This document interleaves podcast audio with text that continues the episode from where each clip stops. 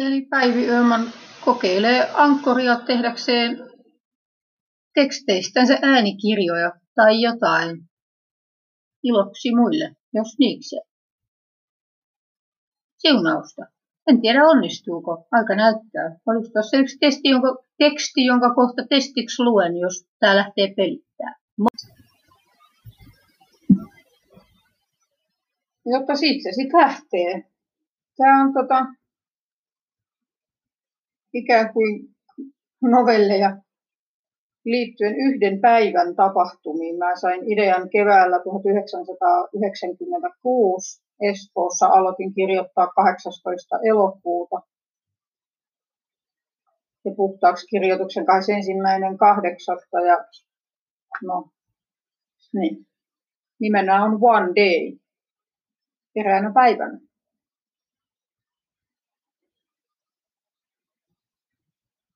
Herätyskello söi itsepintaisen vaativasti aloittamaan uutta päivää. Avoimesta ikkunan raosta kevään viileä tuulen vire heilutti verhoja ja kylmäsi ihoa, kun hän raotti peiton puumaa noustakseen. Kalvi oli lähtenyt jo kahta tuntia aiemmin töihinsä. Hänen puolensa peitto oli siististi laskostettuna ilman jälkeäkään siinä nukkuneesta. Kalevi oli hyvä mies. Hän oli ahkera työssään, mutta ei kuitenkaan tuonut töitä kotiin, eikä useimmiten perheen vuoksi haalinnut itselleen liikoja ylitöitä. He olivat viettäneet jo monta läheistä vuotta keskenään. Lapsia oli tullut kolme, eivätkä he olleet ajatelleet kasvattaa perhettään sen enempää.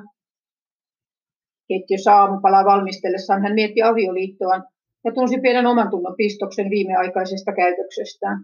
Hän oli ollut niin onnekas löytäessään Kalevin kaltaisen miehen itselleen, joka rakasti häntä ja heidän lapsiaan niin paljon, ja huolehti kaikesta tarpeellisesta.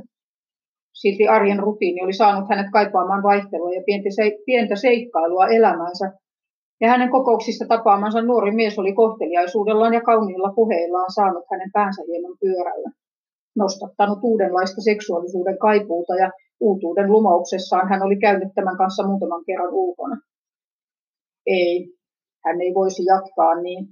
Se oli väärin Kalvia ja lapsia kohtaan, jotka kuitenkin merkitsivät hänelle niin paljon, ettei minkäänlainen seikkailu saisi tulla rikkomaan heidän perhettään.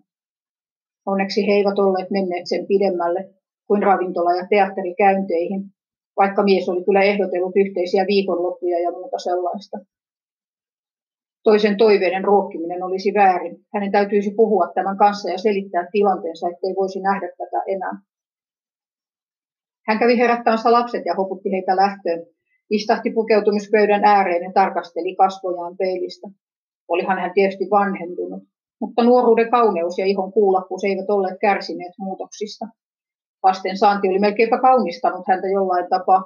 Kun he olivat Kalevin kanssa tavanneet, hänellä oli ollut vielä opinnot kesken ja hän oli kierrellyt monia mallitoimistoja töitä tehden ja rahoittaen niillä opintojaan.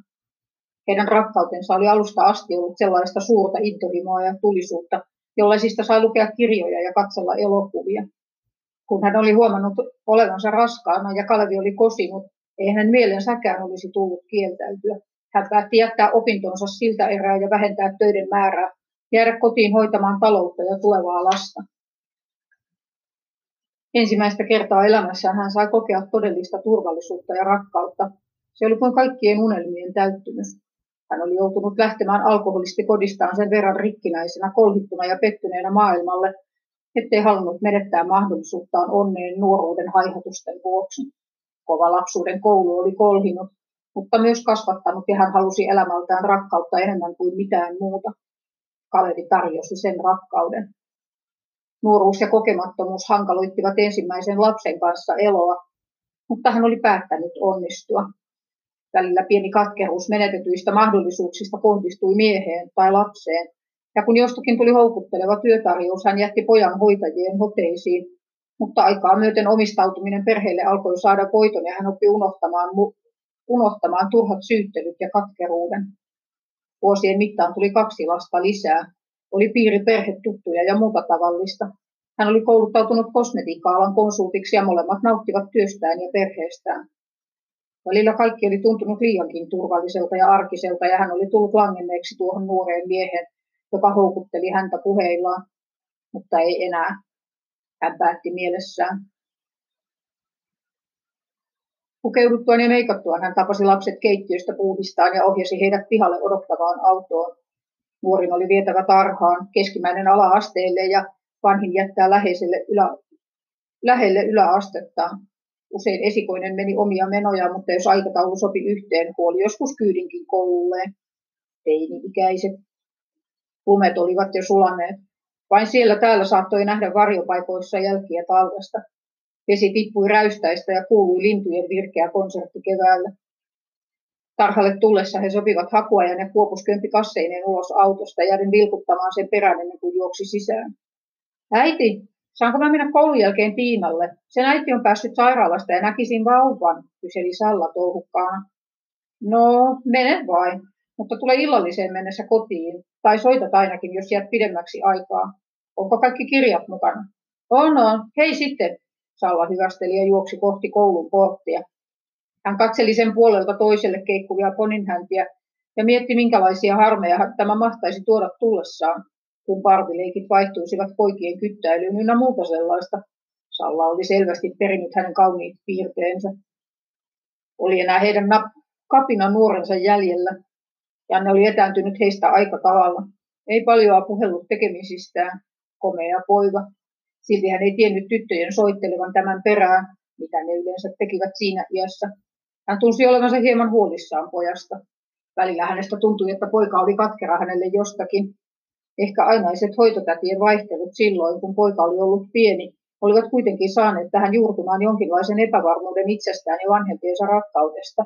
Ensimmäisen lapsen kanssa oli aina niin hankalaa opettelua lapsen kanssa olemisen ja sen hoitamiseen ja niin edelleen. Hyvää koulupäivää. Toivottavasti meillä on illalla vaikka vähän aikaa jutella keskenämme vai mitä, hän sanoi, kun poika työtyi ulos autosta. Kuului murahdus ja hiljainen kiitos kyydistä.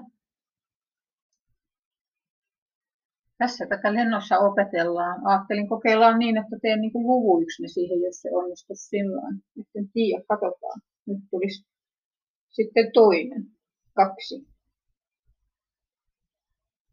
Hän jäi katsomaan auton perään ja tunsi kyynisen piston sisällään. Juu, niin varmaan jutellaan. Kuinka monta kertaa hän oli halunnut jutella äitinsä kanssa, kysellä elämästä ja asioista, ja aina tällä oli ollut jotakin muuta tekemistä tai siskoilla jotakin tärkeämpää.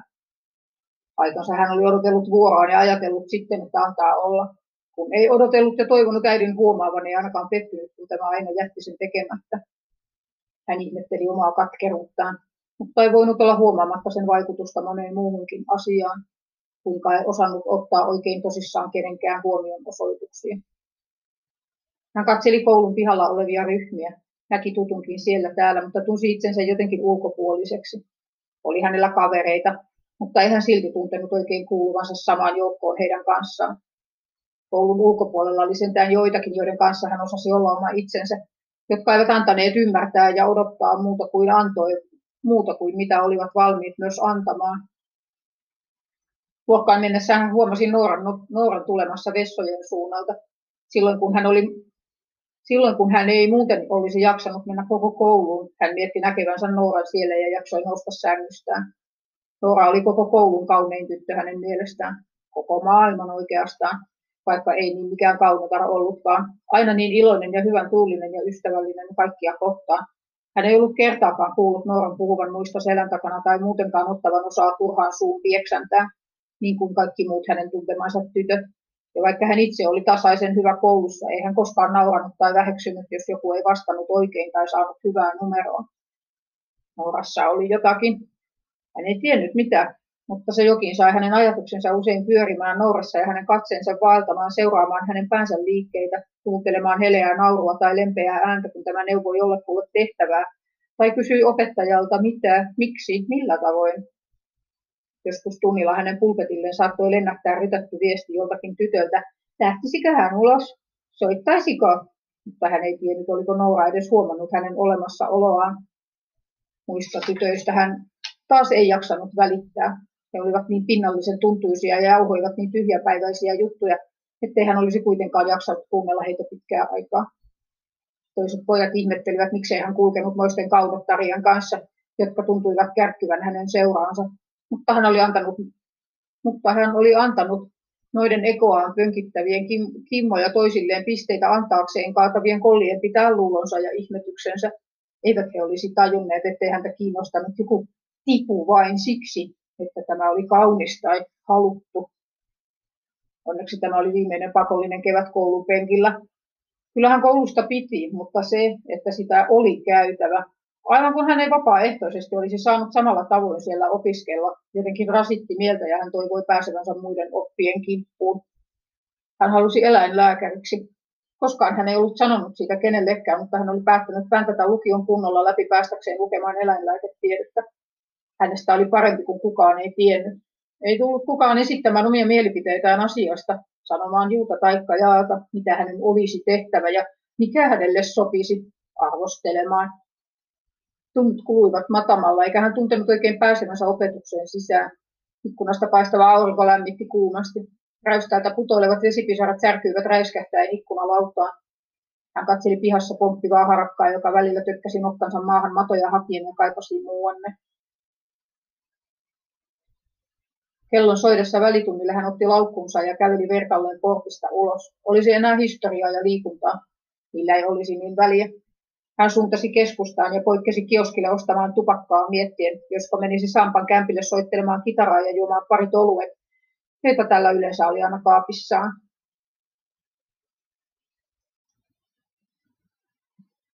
Kolme.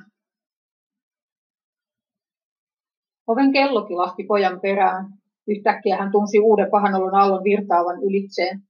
Huimasi oli otettava tukea tiskin reunasta. Mustuuden hävittyä oli juostava, juostava taas vessaan oksentamaan. Lattia oli kova ja karhea polvien alla. Kiekka ja pikkuroskat painuivat ihoon. Pöntön reunat tuntuivat luotaan tyntyvän kylmiltä sormissa, kun niistä otti kiinni. Aamulla syödyn voileivän rippeet valuivat kellervään etovan hajuiseen veteen. Uhuh, mikä olo. Hän nousi ylös, veti vessan ja käänsi veden valumaan huuhdellakseen kasvonsa. Ne olivat kalpeat ja hiven turvonneet oksentelusta. Silmän aluset olivat mustat huonosti nukutuista öistä. Vihreät, suuret silmät, isamaiset kasvot ja niitä kehystävät punaiset pitkät kiharat. Make oli sanonut toivovansa, että vauvalle tulisi hänen tulisi hänestä, odota anteeksi, että vauvalle tulisi hänen silmänsä ja hymykuopat. Make. Ajatus rakkaasta nosti hymyn Annikan huulille. Maki oli aamulla niin huolehtivasti kysellyt, jaksaisiko hän lähteä töihin. Hän oli sanonut jaksavansa, vaikka välillä kun olo oli todella tukala, ajatus irtisanoutumisesta tuntuikin houkuttelevalta. Mutta he tarvitsisivat kaikki rahat, mitä vain pystyisivät saamaan. Sitten kun lapsi olisi syntynyt, hän jäisi kotiin sen kanssa. Kuivattuaan kasvonsa hän istui takahuoneessa ja kaatoi itselleen lasillisen appelsiinimehua. Katseli myymälän ikkunasta ohutkulkijoita ja muisteli, kuinka Make oli pari viikkoa sitten tullut kotiin viinipullon kanssa ja pujottanut nimettömään kihlasormuksen. He olivat kolme vuotta olleet yhdessä, tavanneet railakkaan nuoruuden temmellyksissä ja rakastuneet toisiinsa. Tai olihan Make jo 27, ikäeroa sen seitsemän vuotta. Hän oli silloin asunut kahden tyttöystävänsä kanssa ja Make oli juuri, juuri tullut maita kiertämästä. Silmät hehkoen hän oli kuunnellut tämän tarinoita elämästään ja kokemastaan poltelleet pilveä ja haaveilleet rakkauden maailmasta ja suuresta perheestä. Elämän suurissa kysymyksissä he olivat olleet ja olivat edelleen sen verran samaa mieltä, että olivat viihtyneet hyvin yhdessä ja jo pian muuttaneet vapautuneeseen kaksioon isoon kommuuniin, missä asui toinen toistaan värikkäämpiä eläjiä. Elämä oli kohdellut heitä hyvin. Siinä oli ystäviä, oma koti ja oma rakas. Vaatimaton olokin oli hieman kohentunut, kun talon oli tehty putkiremontti ja nyt tuli lämmin vesi sisään ja oli suihku. Nyt ei vauvankaan takia tarvitsisi heti muuttaa pois. Maken nuoruuden hurjuus oli jo takanapäin, eikä hänelläkään ollut suurempia hinkuja enempiin kommelluksiin, joten oli hyvä aika asettua aloilleen. Markku, Mirkku, yksi heidän naapureistaan, kahden lapsen yksinhuoltaja, oli ollut hänelle suurena tukena, kun hän ensin oli kauhistunut kuultuaan olevansa raskaana. Oli luvannut käytännön asioissa auttaa eteenpäin ja tukea loppuun asti, vaikka Make olisikin lähtenyt omille teilleen. Sitä hän oli ajoittain pelännyt, että olisiko tämä halukas saamaan lasta, tai kuinka hän itsekään jaksaisi, kun ei sen vanhempi kuitenkaan ollut. Mutta päätettyään pitää lapsen, hän sitten oli rohkaissut mielensä ja kertonut Makelle, kuinka asiat olivat. Alkuun hän ei ollut saanut oikein selvää, mitä mieltä tämä oli, mutta Sitten Maki oli kysynyt häntä vaimokseen ja he olivat yhdessä alkaneet haaveilla ja suunnitella tulevaisuutta. Tuntui niin epävarmalta aina välillä, kun ei tiennyt töistä tai oikein muustakaan. Mutta kyllä he jotenkin selviäisivät yhdessä. Nyt Make oli saanut paikan, erä, paikan eräältä rakennukselta ja hän oli tehnyt milloin mitäkin pientä. Tämä kioski oli tutun tutun kautta tarjonnut, tarjoutunut hänelle paikaksi. Saisi olla niin kauan, kunnes jäisi äitiyslomalle. Hän oli suunnitellut pian lapsen syntymän jälkeen alkavansa kotoa käsin opiskelemaan psykologiaa ja kasvatustieteitä, ellei sitten omistautuisi maalaamiselle lapsen hoidon ohella. Akella oli välillä puuhaa kaupungin teatterillakin, joten kyllä he pärjäisivät. Ihminen. Tuntui hurjalta ajatella, että jossakin siellä hänen sisällään kasvoi todellakin ihminen, pieni ihminen, joka sitten aikojen kuluttua syntyisi tähän maailmaan, jakamaan heidän elämänsä, opettelemaan hymyä, kävelyä, sanoja isä ja äiti. Mitä enemmän hän oli tuota pientä ihmettä ajatellut, sitä vakuuttuneemmaksi hän oli tullut siitä, että se ei voinut olla sattumaa. Olisi tuntunut kamalalta ajatella, että tuo kehittyvä tarkoituksen mukaisesti etenevä prosessi olisi ollut seurausta jostakin oudosta räjähdyksestä ja aikojen saatossa muovautuneesta kehityskulusta, mutien mateliasta ihmiseksi.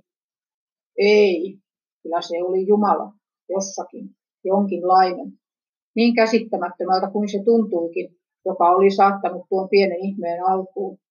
Joka päivästä toiseen piti huolta siitä, että tuo ihmislapsi kasvoi ja kehittyi oikealla lailla. Hän ei halunnut ajatella sitä muutoin.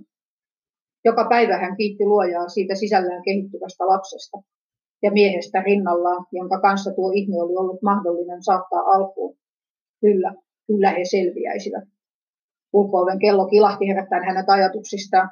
Onneksi paha olo tuntui laantuneen siltä päivää. Myymälään oli tullut kolmikymppinen tummakiharainen kaunis nainen. Yllään tällä oli puolipitkä nahkatakki, värikäs, pitkä, leveä helmainen hame ja jaloissaan nyöri, nyöri nilkkuri. Kaulalle kietaistu huivi hulmahti ovesta tulevassa ilmavirrassa. Hän meni tiskille ja hymyili mietteistään onnellisena naisella. Hyvää päivää. Mitäs teille saisi olla? Nainen vastasi hänen hymynsä ja pyysi paketin kahvia ja savukerrasian. Maksettuaan ja kiitettyä nainen kääntyi vaihdokkaasti hame hulmuten ovelle ja kellon kilahtaessa astui kadulle auringon paisteeseen. Neljä. Hän tuskin huomasi auton rouskaisevan kuraa hameelleen. Kevät tuoksui.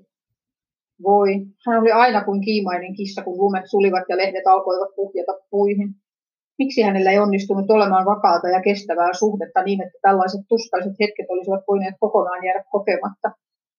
Vaikka toisaalta he myös pitivät hänet virkeänä ja menossa mukana, eikä hän kai vielä niin mitään vakavampaa halunnutkaan. Eihän sitä tosin ollut kuin kolmisen viikkoa, kun he Maaritin kanssa olivat sopineet jatkavansa eri teitä. Mutta miehen kanssa hän ei ollut ollut kahta vuoteen. Jo miellyttävän näköinen ohikulkijakin sai väreet kulkemaan pitkin vartaloa ja mielikuvituksen lentämään. Riitta oli soittanut ja pyytänyt häntä tulemaan avuksi muuttotavaroiden purkamisessa. Sanonut ostaneensa pari viinipulloakin, josko pahin puolte helpottaisi jo touhuillessa ja jutellessa ystävän kanssa. He olivat tuttuja jo monen vuoden takaa. Tulleet aina hyvin toimeen keskenään, eikä Riitta ollut hätkähtänyt pois edes silloin, kun hän oli kertonut tapailemansa naisiakin välillä. Keskinäisen suhteensa he olivat kuitenkin sopineet pitävänsä ystävyystasolla. Olisi ollut typerää vaarantaa Rintan kaltoinen ystävä rakkauden tähden. Muuten he sitten olivatkin paljolti samanluontoisia, itsenäisiä ja seurallisia, eikä heillä ollut kiirettä vakavaan ja vaativaan suhteeseen, eikä samanlaista hinkua lasten hankintaankaan, kuten niin monilla muilla heidän ikäisillään, jotka olivat vielä syystä tai toisesta yksin. Riitta oli ollut jo kolme vuotta töissä lastentarhassa ja piti sitä kovasti, mutta ei silti tuntenut tarvetta tai halua kokea äityyttä elämässään. Vaikka olihan sekin mahdollisuus hyvä pitää mielessään. Jos vaikka tulisikin prinssi uljas ja syöksisi alas itsenäisen prinsessan ja sotkisi suunnitelmat yksinäisestä vanhuudesta ja lapsettomuudesta. Hän lokki lätiköyden yli tienpoikki ja suuntasi puiston ohi kohti korkeaa kerrostaloa, johon Riitta oli muuttanut hän katsoi ylös talon seinää myöten ja ajatteli, että sieltä ylhäältä täytyy olla todella kaunis ja hyvä näköala. Onneksi Riittan näkeminen aina piristi hänen mieltään. Oven edessä oli joku huoltoyhtiön pakettiauto. Rapussa tuoksui vanhan talon elämä ja pistävä pesunesteen aromi. Toisen hissin ovi oli juuri sulkeutumassa, mutta hän ehti ottamaan siitä kiinni. Sisällä seisoi siniseen työpukuun sonnustautunut nuori kaveri mukanaan muovimattorullia ja työkaluja. Hissi oli pieni, eikä tilaa ollut paljon. Hän jäi hetkeksi epäröimään oven suun, odottaisiko toisen hissin, mutta päätti sitten kuitenkin mennä samalla. Kyllä tähän vielä mahtuu. Miehellä oli miellyttävä pehmeä ääni. Mihin kerrokseen? Mies kysyi ja hän pyysi painamaan viidenteen. Hissi kulki verkalleen tärähdellen ja natisi ja ratisi liitoksistaan. He joutuivat olemaan liki ja koko viikkojen ja kuukausien aikana kertynyt halu tuntui joka solussa heidän hipoissaan toisiaan. Mieskin oli aistunut hänen jännittyneisyytensä ja halunsa. Hän kuuli tämän raskaan hengityksen takanaan. Vaistomaisesti he painautuivat lähemmät toisiaan. Käden kosketus niskassa sävähti sähkön lailla läpi ruumiin. Hengähtään hän taivutti päänsä taa ja tunsi, tunsi huulet kaulallaan ja poskellaan. Mies painoi stop-napista hissin pysähdyksiin käsien alkaessa vaeltaa toinen toistensa partaloilla. Huulet huulilla he kuorivat, työnsivät ja nostivat tarvittavia vaatteita syrjään. Mies napitti hänen paitansa auki ja hyväili ja suuteli hänen kohoilevia kaipaavia rintojaan. Kimi koettuneita nännejä ja kädet hakeutuivat hameen alle puristelemaan pakaroita ja tunnustelemaan. Kiihkeät henkäisyt ja vohkauset täyttivät hissin ilman, kun hän aukoi haalaria ja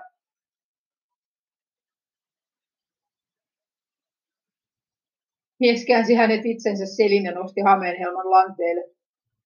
Takapuolta tarjoten hän tunsi voimakkaan elimen työntyvän. Ja niin kun mä koitan omasta elämästäni välttää nämä tällaiset erotiikat tänä päivänä, niin anteeksi, mä nyt en niitä lue sitten tännekään. Joo, kuiva. Eikä ole oikein varsinaisesti maalailla moisia kuvia. nyt kun raakana vedän tästä vaan löytynyttä tekstiä, niin sori, tähän nyt tuli tällainen kämmi. Eli tekivät, mitä tiedätte kyllä tehdyn. Ja voi kuinka hyvältä se tuntui. Hetken päästä hän tunsi ja niin edelleen. Joo. Kun heidän hengityksensä olivat tasantuneet, hän painoi hissin liikkeelle ja he lähtivät nousemaan viidenteen. He korjailivat ja sulkivat vaatteensa ja katsoivat toisinsa pari kertaa hymyillen. Ennen ulosastumistaan mies veti hänet hetkeksi sylinsä ja oven raosta hän lausui tälle hiljaa kiitoksen. Porastasanteella oli juuri joku vanha nainen tulossa huoneistostaan pienen koiran kanssa, joka haukahti hänet nähdessään. Hän tunsi kuuman punan kohoavan kasvoilleen, painoi ystävättärinsä ovikelloa ja jäi odottamaan oven avautumista.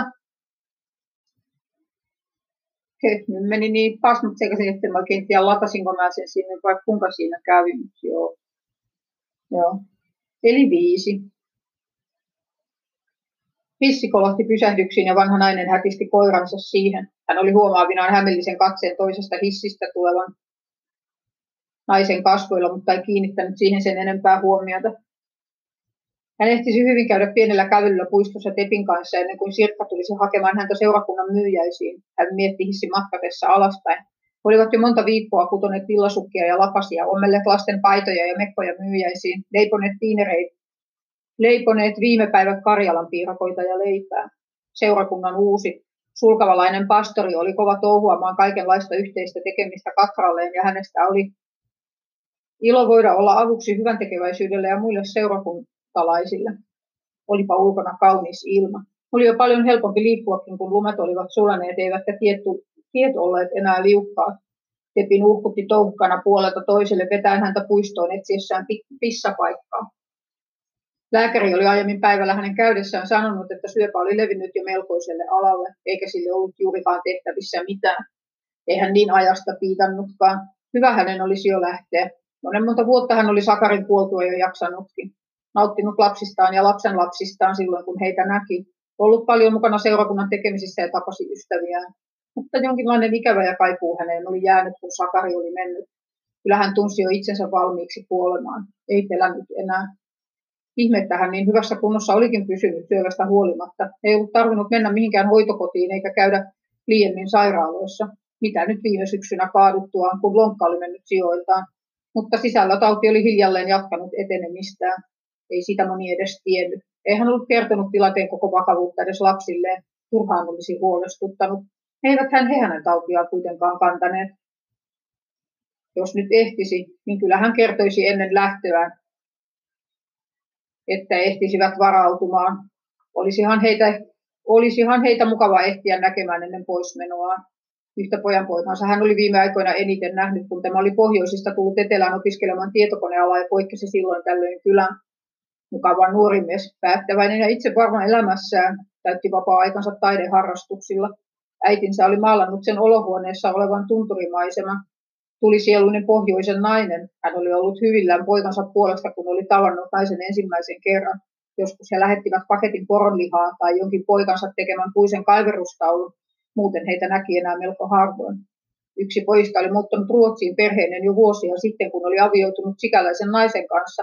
Pyöritti omaa rakennusfirmaa ja tulivat enää kesäisin käymään, kun menivät huvilalleen Saimaan saaristoon. Lapset olivat aiemmin usein kirjoitelleet ja lähetelleet piirroksia, mutta iän myötä viestit olivat harventuneet. Jaksaneet muistaa vanhaa mummoa hän mähti itsekseen. Vanhempi tytöistä oli naimisissa jonkin sortin pankkiherran kanssa ja he asuivat jossakin omakotitalossaan kahden kierroon kasvaneen lapsensa kanssa. Niin hän heistä usein ajatteli, vaikkei hänellä mitään erityistä, teke- erityistä ketään vastaan ollutkaan. Olisipa vain suonut yhteyttä pidettävän muutonkin kuin juhlapyhinä postikortteja. Joskus välien viileys oudoksutti häntä, mutta hän otaksui osuneensa melko oikeaan, että tytärtä pidätteli jonkinlainen turha syyllisyyden tunne siitä, ettei ollut jaksanut olla apuna isänsä hoidossa, kun tämä viimeisinä vuosinaan oli ollut lähes täysin vuoteen oman. Siitä hän tahtoisi kyllä ehtiä puhumaan Marketan kanssa. Ei olisi hyvä, jos se jäisi vaivaamaan tätä vielä hänenkin mentyään. Nuorempi tytär asui myös aika lähettyvillä ja kävi aina aika ajoin häntä auttelemassa. Seurakunnan tapahtumissakin jopa joskus, mutta siihen hän uskoi syynä olevan erään miehen paremminkin kuin halun autella äitiään. Hänen hulivivityttönsä hän naurahti mietteissään. Tytär oli opettajattaren sijaisuuksia tehdessään ollut sekaantunut jos jonkinlaisiin miehiin. Kerran ollut vähällä aiheuttaa isoja harmejakin ollessaan koulussa, ollessaan koulunsa naimisissa olevan rehtorin kanssa. Se olikin ainut kerta, kun hän oli antanut sanallisen selkäsaunan pyyhkiä tytön korvia oikein kunnolla. Tämä olikin lopettanut vuosen humputuksen pian sen jälkeen. Hänellä oli teinikäinen tytär, joka aina välillä tuli mummin hoiviin, kun ei jaksanut katsella äitinsä touhuja. He tulivatkin varsin hyvin toimeen ja hän uskoi saaneensa jonkinlaisen tasapainon kuvan juurrutettua tyttöön, eikä tämä näyttänyt olevan tulossa yhtä kevytkenkäiseksi ja huikentelevaiseksi kuin äitinsä. Sakari olisi pitänyt viivistä, vienyt tytön kalaan ja kertoillut tarinoita menneistä oikein lämpimikseen. Kyllä sitä olisi vielä tehtävää, mutta hän oli kiitollinen kaikesta, etenkin siitä, ettei ollut katkeroitunut Sakarin kuoltua. Niin moni ikätoveri tuntuu jo senkin takia olevan huonossa, huonommassa kunnossa kuin hän, etteivät olleet päässeet yli puolisonsa menetyksestä ja antoivat tarkoituksettomuuden vallata mielensä. He olivat kävelleet puiston ympäri. Tepi kiskoi jo kotiin päin, kun tiesi iltapalan odottavan ja Johan Sirkkakin kohta tulisi häntä hakemaan. Hän katsoi vastaan tulevaa nuorta miestä, joka hölkkäsi reippaasti dalmatialainen vierellään. Komea nuori mies. Ääneen naurahtaen hän ajatteli sitä onnea, ettei silmänruokaa vienyt ihmiseltä ikä eivätkä taudit. Koirat pysähtyivät hetkeksi haistelemaan toisiaan ennen kuin kumpikin jatkoi matkaansa. Nuori mies toivotti hyvää päivän jatkoa ja hän toivotti hymyillen samaa. Muka kohteliaisuus kuollut maailmasta. Ah. En tiedä, kävikö joku hama tuossa tota, tovi sitten, kun se lähti niin kuin seivaamaan, mutta kyllä se sen vissiin tuonne kumminkin listan peräänkin otti, että kokeillaan nyt varmuuden vuoksi jatketaan, kun mietin, että hyvähän se olisi saada yhteenkin tämä, mutta silti hyvä taas, jos saan tota, niin kuin, että luvun kerralla. No.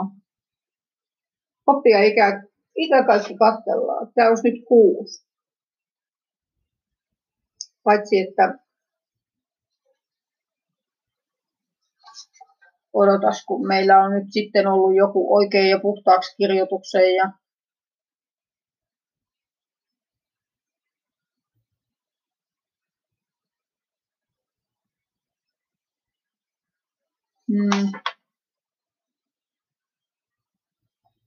Kun käytännössä nyt siellä puistossa tapasi se vanha nainen ja sitten sen nuoren miehen, jolla oli dalmatialainen, meidän pitäisi hänestä olla tässä nyt jatkamassa, mutta Aa, okei, okay, joo. En mä, siis, mä tosiaan siis raakana luen.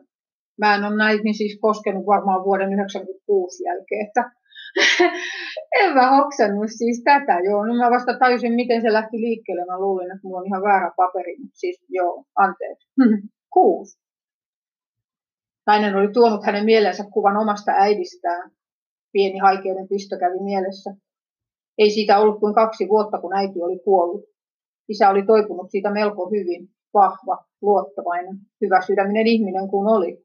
Ei siinä iässä enää jaksanut kantaa turhia katkeruuksia tai vanhoja syyllisyyden tunteita harteillaan.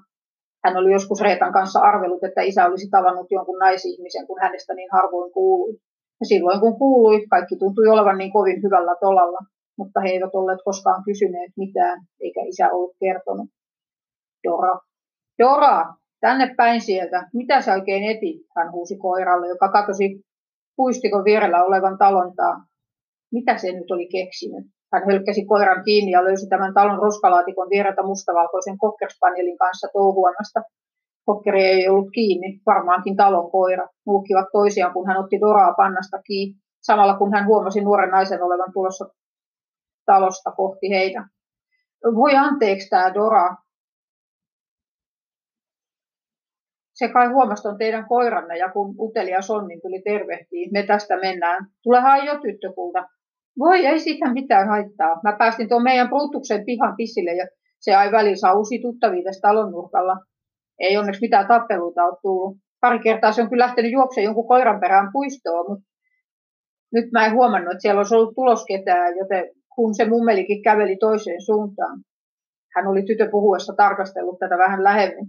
Noin 25-vuotias, punervaruskeat hiukset, vähän kihartuen lainehtivat jotka nyt olivat korkealla ponin hännällä. Kirkkaan vihreät silmät, jotka katsoivat iloisen avoimina hieman pyöreistä kasvoista ja kauniisti kaartuvat huulet jäävät hyvätahtoiseen hymyyn tytön lopettaessa. Ei mikään kaunotar, mutta varsin viehättävän näköinen hän huomasi ajattelevansa. Kun hän hymyili takaisin, tuntui kuin tytön silmissä olisi ollut hyväksyvän kiinnostunut pilkahdus. Joo, Kyllä ne koirat aina sen verran toimeen tulee. Tulehan nyt Dora, mennään kotiin päin. Hän otti Doran pannasta taas kiinni, kun se koitti jatkaa telmimistään Brutuksen kanssa ja lähti kulkemaan kohti takaisin puiston polkua. Tyttö otti Brutuksen myös kiinni. Hän näytti epäröivän hetken aikaa ja kysyi sitten, kun, sitten, kun hän oli vielä kulmatkan päässä. Tota, kiinnostaisiko sinua lähteä saaristoon viikonlopuksi? Purjehtia uimaan ja lenkkeilee koirien kanssa tämä tulee varmaan aika äkkiä, mutta jos sattuu kiinnostaa, niin tuu perjantaina neljä ja kuuden välillä tähän talontaan. Mä oon vanhempieni kanssa menossa. Mutta ne on tosi rentoja tyyppejä, ei niitä tarvitsisi yhtään vierastella. Tykkäävät vaan mitä enemmän olisi ihmisiä. Mä vaan ajattelin, kun sä vaikutat ihan mukavalta ihmiseltä ja koiratkin tulisi toimeen, saisivat juosta kunnolla. Tota, en mä oikein tiedä, hän aloitti ihmetellä muista tarjousta. Joo, sen oli sellainen päähänpisto. No, tuu kuitenkin kuuteen mennessä, jos meinaat. Kyllä me siihen asti voidaan odottaa. Hei vaan. Joo, hei, hei vaan. Voinhan mä miettiä. Hän lähti juoksemaan puistoon Dora kannoillaan, tunsi itsensä jokseenkin levottomaksi tuollaisesta yllätyksellisestä tarjouksesta. Oliko tyttö kohtaan iskeä häntä? Ei siihen tämä oli vaikuttanut aivan liian ystävälliseltä ja avoimelta. Ehkä tämä vain oli pitänyt hänestä ja hyvää hyvyyttä ja kysynyt mukaan. Oliko sellainen mahdollista vielä tänä päivänä? Kotiin päästyään ja törmätessään rapussa talomieheen, hän hätkähtäen huomasi jo ajatuksissa haaveilevansa mukavasta leppoisasta purjehdusreissusta. Olisihan se vaihtelua ainaiselle kuppiloiden kiertelylle. Mistä hän tiesi, oliko tyttö ollut edes tosissaan. No, mutta sittenhän se selviäisi. Hän tervehti talomiestä ja kiirehti portaat ylös Doran jälkeen, joka oli jo kotiovella ja uikutti sisäänpääsyä. Hän tiesi ruoan olevan valmiina. Se tiesi ruoan olevan valmiina. Hän oli juuri kaivamassa avaintaan, kun ovi avautui. Hän hätkähti ajatuksissaan taimainakin siskonsa pään pilkistävän oviaukosta. No hei Dora, mä ajattelinkin kuuleni sut oven takaa. Oliko kiva lenkki? Oliko? Joo, hyvä koira. Me syömään vaan, se on siellä lattialla. Kato hei, mitä sä täällä? Melkein pelästyi. Joo, moi. Mä tulin vaan katsoa, miten sul menee. Et varmaan muist, Muistakaan, että nähtiin viime yönä siinä yhdessä kippolassa, kun sä olit lähdössä sen naisen kanssa. Oliko hyvä, Reetta kysyi ilkikurisesti hymyille. Hän muisti hämärästi tavanneensa tämän illalla. Oli kai sanonutkin tulevansa tänään. Ei kuulu sulle. Mitä sitelläs? Ei tässä mitään ihmeitä. Isä soitti. Se puhui nyt viimein jostain naisesta, että josko ne voisi tulla joskus käymään tai jos mentäisi sille. Mitä sanot? Kuulosti ihan ok muijalta. Onko sulla nyt viikonloppuna mitään? Joo, ei nyt kyllä käy. Mä oon menossa Doran kanssa saaristoon, hän sanoi verkkareita riisuen ja ihmetteli itsekin, oliko todella aikonut mennä. No, mikä ettei, sitten hän sen näkisi. Ai saaristoon, mihin se sinne, kenen kanssa? Jotain vittu ryyppijuhlia taas vai? Milloin sä oikein rauhoitut? Reeta kysyi epäilevällä äänellä. Tapasin tuossa lenkillä yhden kimman, kun pyys tulee. Onko sä laittanut mitään safkaa? Ai, yhden kimman. Kenet? Oot sä senkaan? No, täytyy nähdä se faija joku toinen kerta. On siellä kanakeittoa, jos maistuu.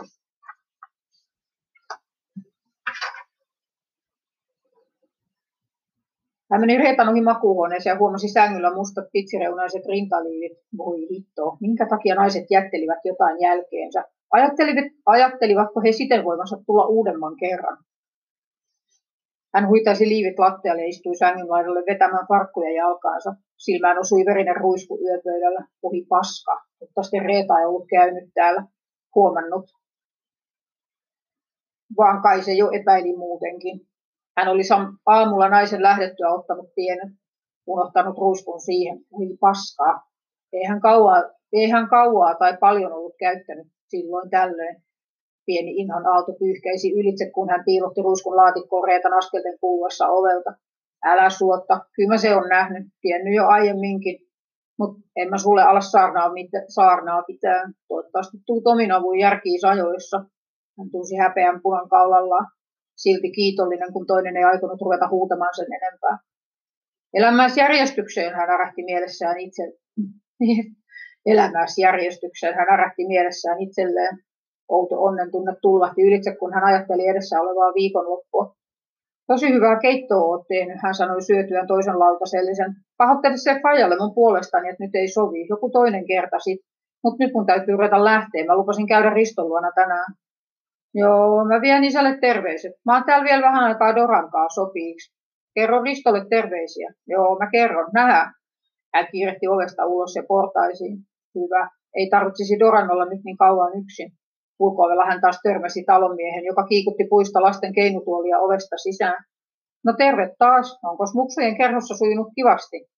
Joo, kiitos kysymästä, ovat ihan tykänneet. On tämä yksi tuoli vain hajonnut, täytyy vähän korjailla. Taas sitten menossa.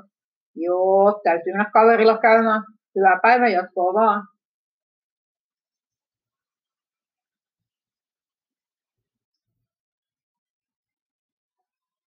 Ja sitten lähti seitsemän. Juu, hei vaan. Mies jäi hetkeksi seisomaan ovelle katsomaan nuorkaisen perään, kun tämä kiirehti parkkipaikalle ja punaiseen korvetteensa. Aina ne olivat nuo nuoret menossa. Mistä niillä oikein riittikin energiaa?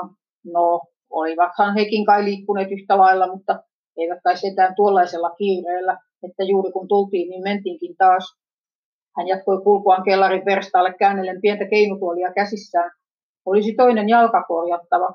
Ja voisi vaikka samalla maalata tuolin uudelleen. Kuinka ne muksut aina saavatkin jotain rikki? Kohta se olisi jo Alman illallinenkin valmis. Olisi pidettävä kiirettä. Alma ei tykännyt, jos hän myöhästyi illalliselta. Hellä hymy nousi hänen huulilleen, kun hän mietti kotona istuvaa vaimoaan. Alma oli taas innoissaan saanut alkaa kutoa lastennuttuja ja lapasia ja sukkia, kun Liisi oli, Liisi oli kuukautta aiemmin ilmoittanut odottavansa toista lastaan. Johan niitä olikin siunaantunut lasten lapsia. Oliko niitä nyt jo sitten kymmenen? Kauhistus! Häntä nauratti, kun mieleen tuli kuva heistä kaikista kyläilemässä samaan aikaan. Markulla, vanhimmalla pojalla oli kolme lasta, kaksi poikaa ja tyttö, ja toisella pojistakin jo yksi muksu, Reijolla oli kaksi lasta, enempää ei ollut ehtinyt tulla, kun he olivat eronneet Rajankaan. Se nainen, ei ollut, se nainen ei kyllä hänen mielestään tiennyt kenellekään mitään hyvää. Oli niin koppavaa ja rahan perässä juoksevaa sorttia, että hänen mielestään oli vain hyvä, että Raja oli lähtenyt jonkun pomomiehen mukaan silloin aikoinaan. Reijo se oli kai sattunut. Ei ollut ainakaan sen koomin kulkenut naisten kanssa, mutta oli hänellä lapsinsa ihan hyvät välit ja kävivät he isovanhempiensakin luona aina välillä vaikka raja olikin kai koittanut kieltään. Tuula oli saanut kolme ruokittavaa. He olivat juuri edellisenä viikonloppuna käyneet kylässäkin. Voi kuinka he Alman kanssa tykkäsivätkin sitten, ty, sitten tykkäsivätkin lapsista. Oli niin mukavaa touhuta niiden kanssa, kuunnella lasten juttuja ja helakkaa naurua leikkien lomasta. Ja nyt Liisi sitten odotti toistaan. He olivat kyllä aina välillä olleet vähän huolissaan, kun Liisi ei ollut varsinaisesti virallisessa liitossa, mutta heillä tuntui menevän mukavasti sen Hannun kanssa ja he aivan selvästi kyllä pitivät toisistaan. olivat selitelleet jotakin nykyajasta ja että kuinka ei enää niin tarvinnut virallisia siteitä voidakseen muodostaa perheen, että kuinka maailma muuttui ja se oli nykyaikaista. No, he olivat sitten hiljaa Alman kanssa hyväksyneet sen nykyajan kosketuksen ja olivat onnellisia, kun saivat lapsen kylään aina välillä. Kyllä he silti toivovat, että Liisikin joku päivä vielä menisi ihan oikea, ihan kunnolla sen Hannun kanssa naimisiin, mutta eivät aikoneet puuttua asiaan. Keinut oli alkoi olla jo kunnossa. Hän laski varovaisesti sinisestä punaiseksi muuttuneen korjatun keinutuolin käsistään kuivumaan paperin päällä. Kävi salpaamassa ikkunan enemmän auki, että tuulettuisi ja kelloa, kelloa katsahtaen alkoi kiirehtiä ylös iltapalalle. Nyt ei Alma kyllä tykkäisi, hän oli taas vartin, myö, vartin jo myöhässä. Kylläpä se aika kuluikin, kun oli mukavaa tekemistä. Hän lukitsi verstaan oven perässään ja kipusi muutamat portaat ovitasanteelle. Heillä oli ollut koti tässä samassa talossa jo 30 vuotta. Täältä vasta olivat Tuula ja Liisikin lähteneet maailmalle. He olivat jääneet. Mihin sitä nyt olisi lähtenytkään?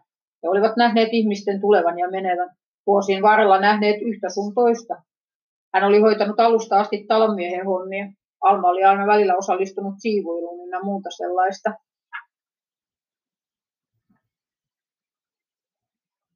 Asunto oli luontaisetuna palkan maksuna hänen palveluksistaan.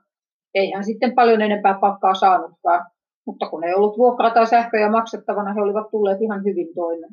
Lapset auttoivat, jos tuli isompia menoja. Taloyhtiö oli hyvillään suostunut maksamaan materiaalipulut, kun hän viime vuodet oli pitänyt halukkaille lapsille veistokerhoa verstaallaan. Vanhemmat olivat tyytyväisiä, kun saivat pidettyä lapsensa erossa pahanteosta sen aikaa, kun he ahnesivat erilaisten jakkaroiden ja hyllyjen kimpussa – hän oli aina ollut taitava käsistään ja oli ajankulukseen päättänyt opettaa poikia ja tyttöjäkin alkuun kädentaidoissa, kun nämä usein ihailivat hänen tekemiään koristeesineitä tai pihakeinoa tai tuoleja. Ja koska hän piti lapsesta ja tuli näiden kanssa hyvin toimeen, se oli varsin mieluista puuhaa. Ja lapsetkin tykkäsivät. Joskus hänestä tuntui, että monelle hän oli ainut aikuinen, jonka kanssa he saattoivat viettää aikaansa ja kertoilla tarinoitaan. Alma neuvoi joitakin tyttöjä käsitöissä ja ruoanlaitossa, he olivat monesti ihmetelleet, miksi nykyihmisillä ei ollut aikaa omille lapsilleen. He olivat pahoillaan näiden puolesta. Mutta niin, oli siitä sitten heille se hyöty, että saivat olla talon ja naapuritalojenkin muksujen kanssa ja opastaa näitä asioita, jotka tiesivät ja taisivat. He, se piti heidät virkeinä ja kiinnostuneina työn touhussa niin, ettei päässyt ikävystymään. Kun hän tuli kotiin, hän löysi Alman olohuoneesta kuuntelemasta radiota ja kutomassa vauvannuttua. Tämä nosti päätään hellän moittiva ilme katseen, kat, kat, Nosti päätään heillä moittiva ilme kasvoillaan, mutta ei sanonut mitään myöhästymisestä. Hän antoi vaimolleen suuko poskelle ja käänsi radion ääntä hieman isommalle, että saattoi kuulla sen keittiön, mistä hän löysi kannella peitetyn lautasellisen herkullisen tuoksuisia kulinaristisia taidon näytteitä. Jo. Niin, että siis peitettynä, jotta aromit ja lämpö pysyisivät tallella. Ilta alkoi jo tummeta. He olivat istuneet kuuntelemassa pakinoita ja klassista musiikkia pitkän aikaa, hän muisti kellarin auki olevan ikkunan ja sanoi lähtevänsä laittamaan sen vielä kiinni ja lukitsemaan ulko ennen nukkumaan menoa. Murre ilmestyi hänen jalkoihinsa jostakin makuhuoneen suunnalta ja kerjäsi ulos. Häästä ulos vain, on se siellä parempi yö kuin sisällä, Alma sanoi olohuoneesta. Äläkä unohdu koko yöksi niiden romujen kimppuun, hän vielä lisäsi pehmeästi, kun ovi sulkeutui hänen jälkeensä ja sisälle jäivät rakas vaimo ja kotikauniinen kerä, keräilyesineinen ja Alman tekeminen käsitöineen ja hänen veistäminen koristeesineineen, joita oli siellä täällä hyllyjen ja pöytien päällä. Kellarin suunnatessaan hän pysähtyi ulkoovelle säätäen sen lukittu asentoon ja päästään murren ulos. Piileä yöilma pyörähti oven rausta sisään jääden puiskimaan portaikkoon. Kahdeksan. Kissa yössä. Moninaiset päivän hajut aromit liikehtivät leudossa yöilmassa, kun kissa kehräten ja köyristellen astui varovasti portaalle. Se jäi siihen hetkeksi istumaan ja kuulostelemaan kantautuvia ääniä ja tunnustelemaan tuoksua. Viikset värähtelivät. Korvat kääntyilivät pusikoiden kahinan suuntaan ja silmät tarkkailivat pihapiiriä. Rapun lämpimän keltaisessa valokehässä lenteli hyönteisiä kuin, kuin sumupilven.